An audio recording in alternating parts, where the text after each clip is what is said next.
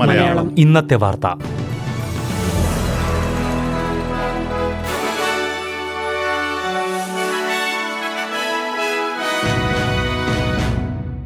നമസ്കാരം. S B S Malayalam ഇന്നത്തെ വാർത്തയിലേക്ക് സ്വാഗതം.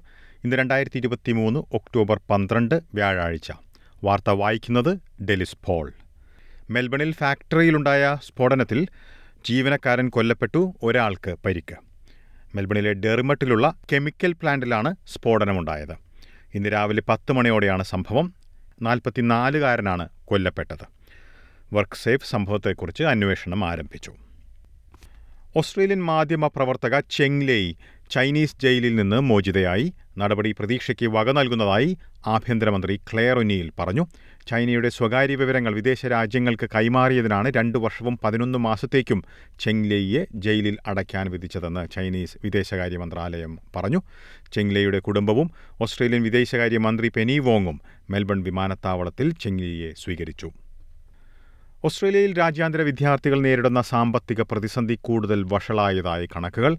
വാടക അടയ്ക്കാൻ പ്രതിസന്ധി നേരിടുന്നവരുടെ നിരക്ക് ഉയർന്നു. ആഴ്ചയിൽ മുന്നൂറ് ഡോളർ വരെ വാടക അടയ്ക്കേണ്ടി വരുന്നതായി രാജ്യാന്തര വിദ്യാർത്ഥികൾ ചൂണ്ടിക്കാട്ടി.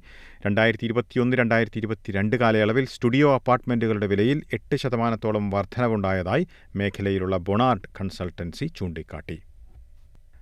വെസ്റ്റേൺ ഓസ്ട്രേലിയയിൽ നിന്ന് റേഡിയോ ആക്റ്റീവായുള്ള കാപ്സ്യൂൾ കാണാതായതിന്റെ കാരണങ്ങൾക്ക് പിന്നാലെയുള്ള അന്വേഷണം അവസാനിച്ചു. കഴിഞ്ഞ വർഷമായിരുന്നു സംഭവം. ഏഴു ദിവസത്തെ അന്വേഷണത്തിനൊടുവിലാണ് ക്യാപ്സ്യൂൾ അന്ന് കണ്ടെത്തിയത്. എട്ട് മില്ലിമീറ്റർ നീളമുള്ള ക്യാപ്സ്യൂൾ റിയോ ടിൻഡോ എന്ന കമ്പനിയുടെ മൈനിംഗ് സൈറ്റിൽ നിന്ന് മാറ്റുമ്പോഴായിരുന്നു കാണാതായത്. കമ്പനിക്ക് വീഴ്ച പറ്റിയിട്ടില്ലെന്നാണ് കണ്ടെത്തൽ.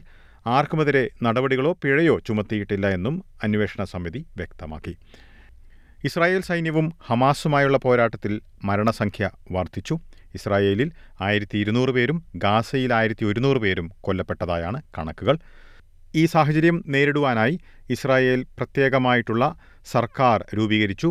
പ്രതിപക്ഷ പാർട്ടിയെ ഉൾപ്പെടുത്തിക്കൊണ്ടുള്ള പ്രത്യേക സർക്കാരാണ് അടിയന്തര സാഹചര്യം നേരിടാനായി രൂപീകരിച്ചിരിക്കുന്നത്. ആക്രമണങ്ങളെ തുടർന്ന് ഗാസയിൽ വൈദ്യുതി ലഭ്യമാക്കുന്ന ഒരേ ഒരു വൈദ്യുതി നിലയത്തിന്റെ പ്രവർത്തനം നിലച്ചു.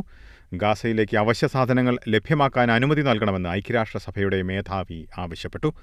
അസമയം മിഡിൽ ഈസ്റ്റിൽ മറ്റൊരു വ്യാപക യുദ്ധം തുടങ്ങാൻ ഈ സാഹചര്യം വഴിതെളിക്കരുതെന്ന് അമേരിക്കൻ പ്രസിഡന്റ് പറഞ്ഞു. മറ്റു രാജ്യങ്ങൾ സാഹചര്യം മുതലെടുക്കുന്നത് ഒഴിവാക്കണമെന്നാണ് അദ്ദേഹം ആവശ്യപ്പെട്ടത്.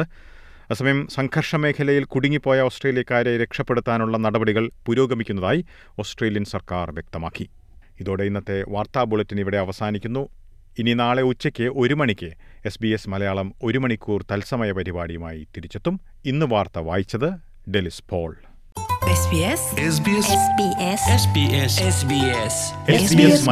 ഇന്നത്തെ വാർത്ത.